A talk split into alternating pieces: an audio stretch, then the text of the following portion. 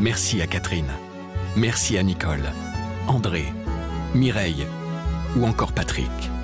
Merci à toutes ces personnes qui, grâce à leur legs en faveur du secours catholique, nous ont donné les moyens d'agir chaque jour pour les plus démunis. Sur la terre comme au ciel, continuez vous aussi le combat pour la fraternité en faisant à votre tour un leg au secours catholique. Demandez votre brochure leg auprès de Corinne en appelant le 0805 212 213 ou sur leg.secours-catholique.org.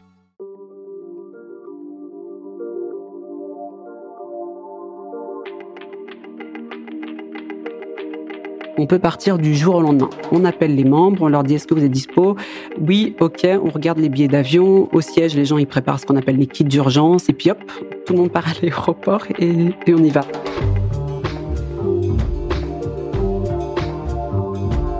De l'Irak à la Sierra Leone, du Népal à Haïti, Nat Fovo a effectué plus d'une dizaine de missions humanitaires. Cette protestante évangélique travaille pour MEDER, une ONG chrétienne qui intervient auprès des populations vulnérables dans les endroits les plus reculés du monde. Après une catastrophe naturelle ou une crise politique, Nat Fovo peut ainsi être appelé à se rendre en urgence dans des zones à haut risque. Sur le terrain, sa foi l'aide à traverser les moments les plus difficiles et à faire face au sentiment d'impuissance qui parfois l'envahit. Je m'appelle Malotresca. Je suis journaliste à La Croix et j'ai rencontré Nat Fovo à Lyon dans ce podcast, des personnalités qui ont fait l'expérience du danger nous confient leurs grands questionnements spirituels. Vous écoutez la troisième saison de Place des religions.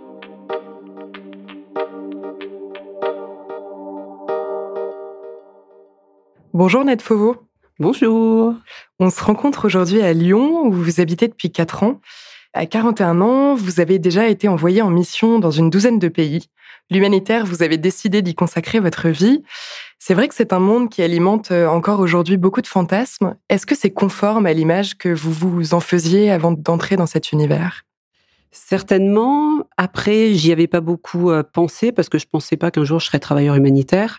Mais c'est vrai qu'à l'époque, si on m'avait demandé à quoi ressemble un travailleur humanitaire, je me serais dit, oh, un adrenaline junkie qui cherche l'aventure, euh, qui aiment sauver le monde. Mais euh, oui, alors euh, il y, y, a, des personnes comme ça, c'est vrai, mais en même temps, il y a aussi énormément de personnes qui ont décidé de sacrifier leur vie pour euh, l'autre et sacrifier leur vie personnelle surtout. Et bon, ça, c'est toujours un plaisir de travailler avec des gens qui pensent aux autres comme ça. Vous avez d'abord travaillé au sein de l'ONG World Vision, puis de MEDER. Qu'est-ce qui vous a poussé à entrer dans ces associations? Alors moi, j'ai grandi dans un foyer chrétien et euh, j'ai toujours voulu faire un travail utile, un travail qui avait un sens, mais je ne savais pas à quoi ça allait ressembler. Après avoir fait des études d'anglais, je me suis dit bon ben Nathalie, qu'est-ce que tu veux faire? Euh, Donc je me suis dit bah pourquoi pas la traduction? Donc je suis partie vivre un an en Allemagne pour apprendre l'allemand. Et euh, c'est là qu'est né ce rêve de devenir traductrice pour World Vision, donc Vision du Monde en France, la plus grosse ONG du monde. Je savais pas s'ils avaient un service de traduction, mais c'était un rêve que j'avais. Et un jour, en janvier 2007, je m'en souviens encore parce que j'étais en vacances à Hawaï, ma mère m'appelle pour me dire Nathalie, le site de World Vision recrute un traducteur français. Ma mère est américaine, elle a encore son accent. Euh, il faut absolument que tu postules. Et donc j'ai postulé en ne sachant pas du tout si ça allait donner quoi que ce soit et en pensant que c'était un rêve presque euh, inatteignable. Et euh, j'ai eu le poste. Et donc, je suis arrivée dans cette grosse ONG et c'est là que j'ai découvert le monde du développement et de l'humanitaire. Est-ce que vous pourriez nous présenter en quelques mots l'association MEDER et ses principales actions sur le terrain? Alors, MEDER, elle est née il y a 31 ans. C'est le, le travail d'un couple de médecins suisses et de membres d'autres organisations qui, après un voyage en Ouganda, ont décidé de fonder une association qui pourrait répondre à des, euh, à des urgences. Donc, euh, urgences médicales dans un premier temps, puis euh, d'autres types d'urgences. Aujourd'hui, MEDER a plusieurs antennes dans des pays européens, dont en France, et MEDER répond à toute urgence sanitaire, nutritionnelle, des urgences en abri et infrastructures, et en eau, assainissement et hygiène. D'accord, c'est une ONG qui est aussi euh, chrétienne mais non confessionnelle. Quelle est la place de la foi euh, dans cette association? Donc c'est une ONG qui a été fondée par des chrétiens qui ont vraiment eu à cœur de garder les valeurs chrétiennes, de, la compassion, de la foi, de l'intégrité, par exemple, dans leur travail. Et donc aujourd'hui, 31 ans plus tard, c'est une ONG qui essaye de travailler principalement avec des chrétiens de toute confession, mais qui ne limite pas du tout son action aux populations chrétiennes, hein, du tout. Donc il n'y a pas de discrimination en genre, en religion, en statut social, etc. On intervient là où les besoins sont les plus criants et auprès des populations les plus vulnérables. Et c'est vrai que sur le terrain, on se rend compte que euh, partager la foi, même s'il y a des divergences dans les foi de chacun, c'est quelque chose de très important parce qu'on peut prier ensemble, on peut lire la Bible ensemble, on peut, euh, voilà, on se rapproche euh, de par notre foi commune.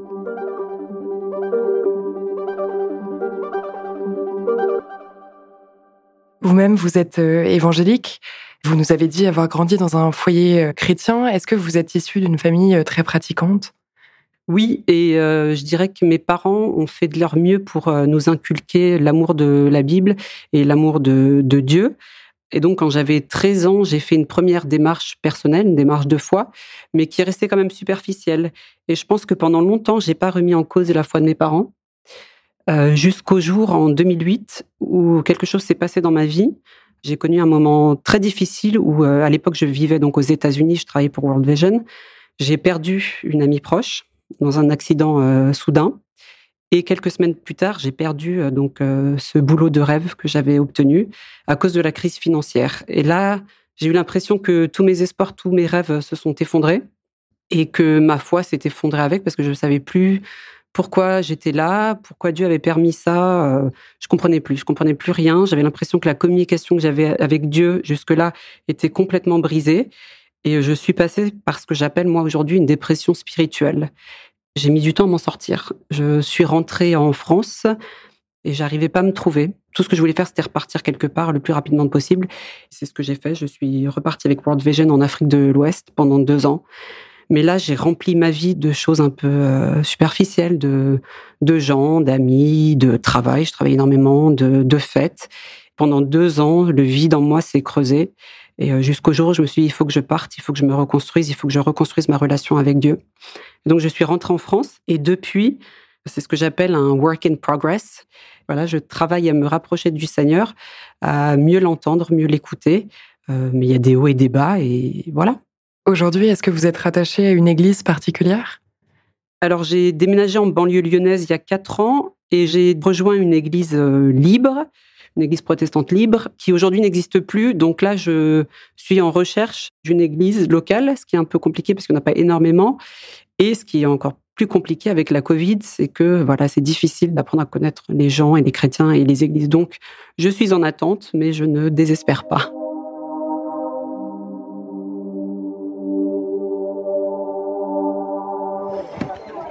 Salut tout le monde, c'est Nat de Meder ici en Haïti. Je viens d'arriver au village des euh, Coteaux qui se trouve environ à une heure et demie de route de l'Écaille. 80-90% des maisons ici sont complètement détruites. C'est la catastrophe. J'ai rarement vu euh, euh, un tel niveau de destruction de ma vie.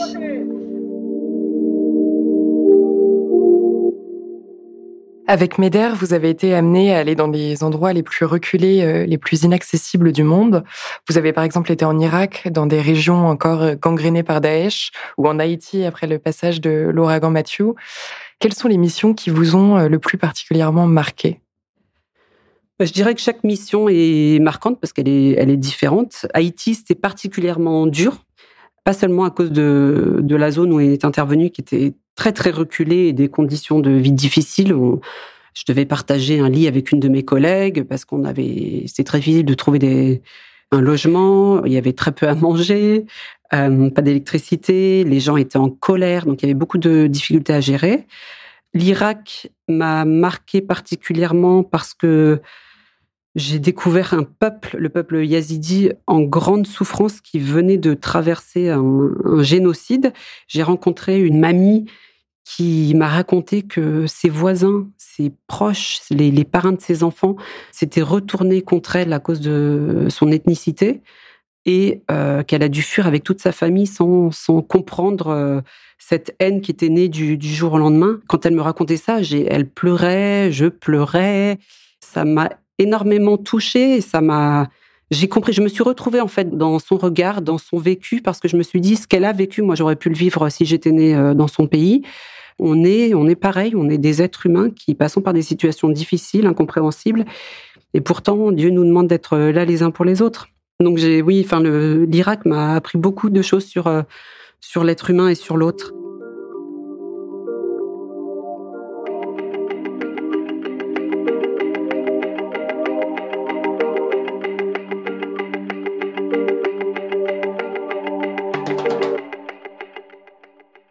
Concrètement, qu'est-ce qui se passe à Médère quand il y a une crise majeure, que ce soit politique ou humanitaire, au bout du monde?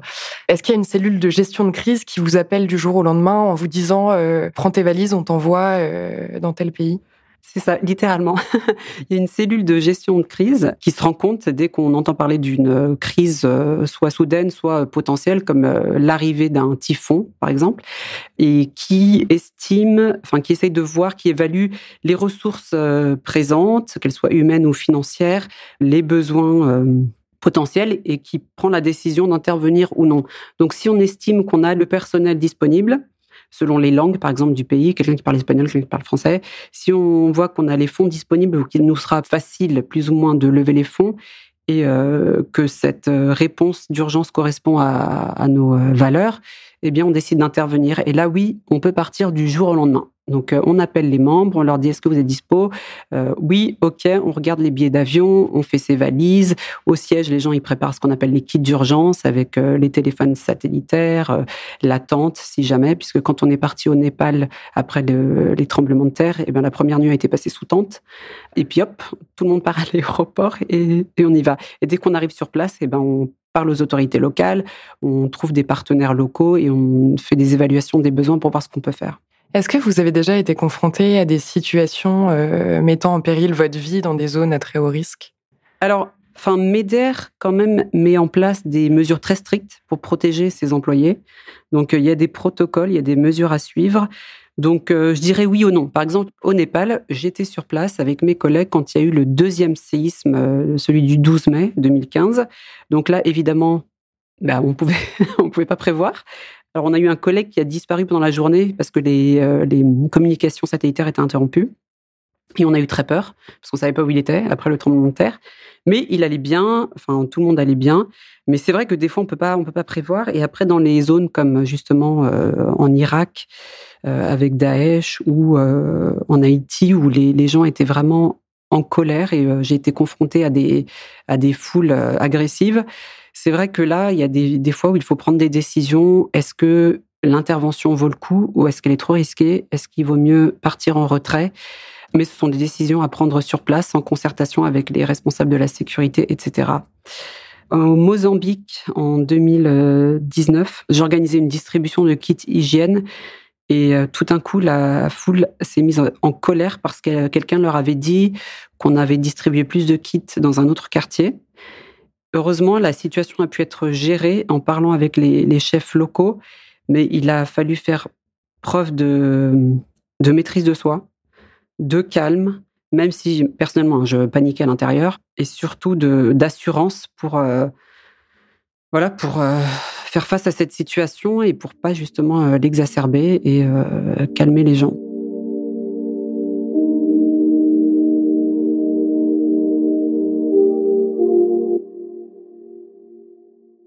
Comment votre foi vous aide euh, durant l'émission? Vous nous disiez prier parfois avec euh, vos collègues? Je dirais pas que la foi, elle m'aide particulièrement dans l'émission. La foi, elle fait partie de ma vie de tous les jours. Donc, que ce soit à la maison, euh, ici en France, ou aux États-Unis, ou sur le terrain, dans un contexte d'urgence, la foi est présente. Je parle au Seigneur tous les jours, en, tout temps. Je prie sans fermer les yeux hein, quand je marche dans la rue, quand je suis en train de faire une distribution je voilà, je parle au Seigneur, euh, je lui demande euh, de la sagesse, je lui demande de la protection, je lui demande de, l'amour et de la compassion, parce que le burn-out chez les humanitaires, il existe vraiment, et le danger de euh, d'être confronté très régulièrement à des populations qui ont besoin d'aide, c'est de d'être désensibilisé à, à, leurs besoins. Et ça, je ne veux absolument pas que ça m'arrive. Je sais qu'au Mozambique, à un moment donné, j'étais très énervée à cause justement de ce qui se passait. J'ai dû prendre quelques minutes où je me suis euh, isolée. j'ai demandé au Seigneur de me calmer. J'ai respiré et je suis repartie. Et je me suis dit, Nathalie, maintenant, ce que tu vas faire, c'est que tu vas toi-même donner les kits hygiène à chaque personne et tu vas les regarder dans les yeux et tu vas leur sourire à chacune. Et ce qui s'est passé, c'était incroyable, c'est que les gens qui normalement gardaient les yeux à terre se sont mis à me regarder aussi et à me sourire en retour. Et là, c'était comme une espèce de, délivrance et, de joie qui est née de, euh, de ce petit changement, de ce petit détail en fait. Est-ce que certains textes bibliques ont une résonance particulièrement forte dans votre existence euh, dans ces moments-là? Oui, alors bon, il y a, évidemment dans, la Bible, il y a des centaines de, de versets hein, qui parlent de, euh, du pauvre, de la veuve et de l'orphelin et du fait qu'il faut venir à leur secours. Et justement, quand je me dis, parce que c'est vrai que des fois je me dis, mais est-ce que l'aide d'urgence, est-ce que l'aide humanitaire, c'est vraiment efficace? Est-ce que ça fait quelque chose? Est-ce que euh, justement, quand les situations de vulnérabilité chronique ne changent pas, est-ce que ça sert à quelque chose d'aller aider les gens ponctuellement? Et euh, dans Deutéronome 15, Dieu nous dit, il y aura toujours des pauvres. Voilà, il y aura toujours des pauvres, mais ouvre ta main et aide le pauvre. Et donc voilà, donc euh, je pense que ça c'est la mission de chacun euh, à notre façon, d'ouvrir la main, d'ouvrir euh, son cœur, d'ouvrir d'ouvrir sa bouche pour plaider en leur faveur, d'ouvrir son portefeuille pour soutenir les organisations comme MEDER qui fonctionnent pas sans fonds privés. Chacun à notre mesure, on répond à ce verset, je pense. Vous nous avez parlé euh, tout à l'heure de ce moment de dépression spirituelle que vous avez vécu. Est-ce que devant des situations d'horreur absolue ou d'immense précarité, vous avez déjà connu aussi sur le terrain des moments de traversée du désert spirituel, des moments où vous n'arriviez plus à voir la présence de Dieu nulle part? Ce qui est intéressant, c'est que oui, je traverse de temps en temps ces déserts, mais pas quand je suis sur le terrain, confronté à la, à la difficulté, à la pauvreté et à l'horreur parce que quand je, en fait, quand je regarde ces personnes qui sont affectées par ces crises, elles ne perdent pas leur foi en Dieu. Combien de fois j'ai entendu quelqu'un me dire oui, j'ai tout perdu, j'ai dû fuir, j'ai tout, j'ai tout perdu, mais Dieu est avec moi. Mais je loue Dieu parce que je suis encore là et je lui fais confiance pour mon avenir. Quand on est confronté à une telle situation et un tel discours, on peut pas se dire bon ben non c'est enfin je ne crois plus Dieu n'est pas là Dieu n'existe pas. Si ces personnes sont capables de se rattacher à leur foi et à, Dieu euh, je pense que je peux le faire aussi. Mais c'est beaucoup plus euh, difficile de le faire en France de le faire en Occident je trouve où euh, bah, les gens n'ont pas tout perdu les gens ont, ont tout les gens ont plus que le nécessaire et donc n'ont pas besoin de Dieu selon eux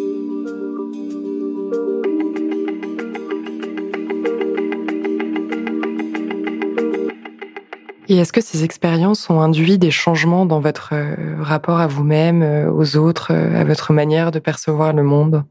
Oui, alors je, c'est évident pour moi que ces expériences m'ont changé. Je pense qu'elles c'est toujours dur de partir en mission et de revenir. C'est le, retour qui est difficile, je trouve. Parce qu'on revient changer, quoi qu'il arrive, mais que les gens qu'on retrouve ici, elles ont continué leur vie elles n'ont pas changé, évidemment, parce qu'elles n'ont pas vécu les mêmes choses.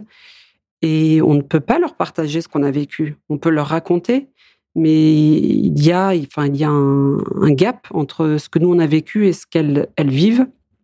Et pour moi, ça c'est le plus difficile. Et je pense que c'est un des, je dirais pas que c'est un, problème, mais c'est peut-être une des raisons pour lesquelles les, les humanitaires qui reviennent n'arrivent pas à rester et doivent toujours repartir. Et je connais nombre de collègues qui ont plus de 50 ans et qui font ça depuis 30-40 ans parce que voilà, ils, euh, bah, ils sont heureux sur le terrain, ils trouvent un sens, une raison à leur travail, et quand ils rentrent chez eux, ils sont perdus. Vous, vous avez quand même le sentiment de réussir à trouver un équilibre entre euh, cet engagement humanitaire très lourd et votre vie personnelle quand vous êtes en France, avec vos amis, avec votre famille? Oui et non. Alors, euh, je pense aussi que ça vient du fait que j'ai grandi dans un foyer biculturel. Je ne me suis jamais vraiment sentie à la maison en France, mais je me suis jamais sentie chez moi aux États-Unis non plus. C'est pareil quand je suis sur le terrain, parce qu'évidemment, je suis, euh, je suis étrangère euh, là-bas. J'ai J'ai du mal et je pense que c'est pour ça qu'à chaque fois qu'on me demande est-ce que tu peux repartir, je dis oui. Et à chaque fois, je dis ça sera la dernière fois, mais je n'y arrive pas. J'ai vraiment du mal à, rester ici parce que à 41 ans, je ne me retrouve pas dans les gens de ma génération. Je, n'ai pas le même parcours du tout. Je n'ai pas fondé une famille, je n'ai pas euh, un job stable, euh, je n'ai pas fait carrière. D'ailleurs, j'ai pas d'ambition, hein, pour dire les choses. Et ça, c'est difficile. Et je me demande toujours aujourd'hui, mais quel est le sens de ma vie vraiment? Pourquoi est-ce que Dieu m'a créé Qu'est-ce que je devrais faire? Qu'est-ce que je vais faire quand je serai grande?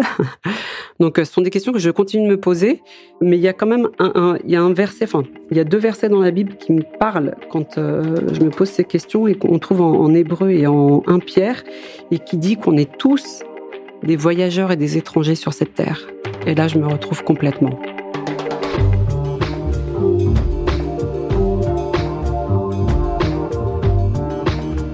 Vous venez d'écouter un épisode de la troisième saison de Place des religions. S'il vous a intéressé, n'hésitez pas à le partager et à vous abonner à notre podcast. Place des religions est à écouter sur toutes les plateformes, sur le site et l'appli La Croix.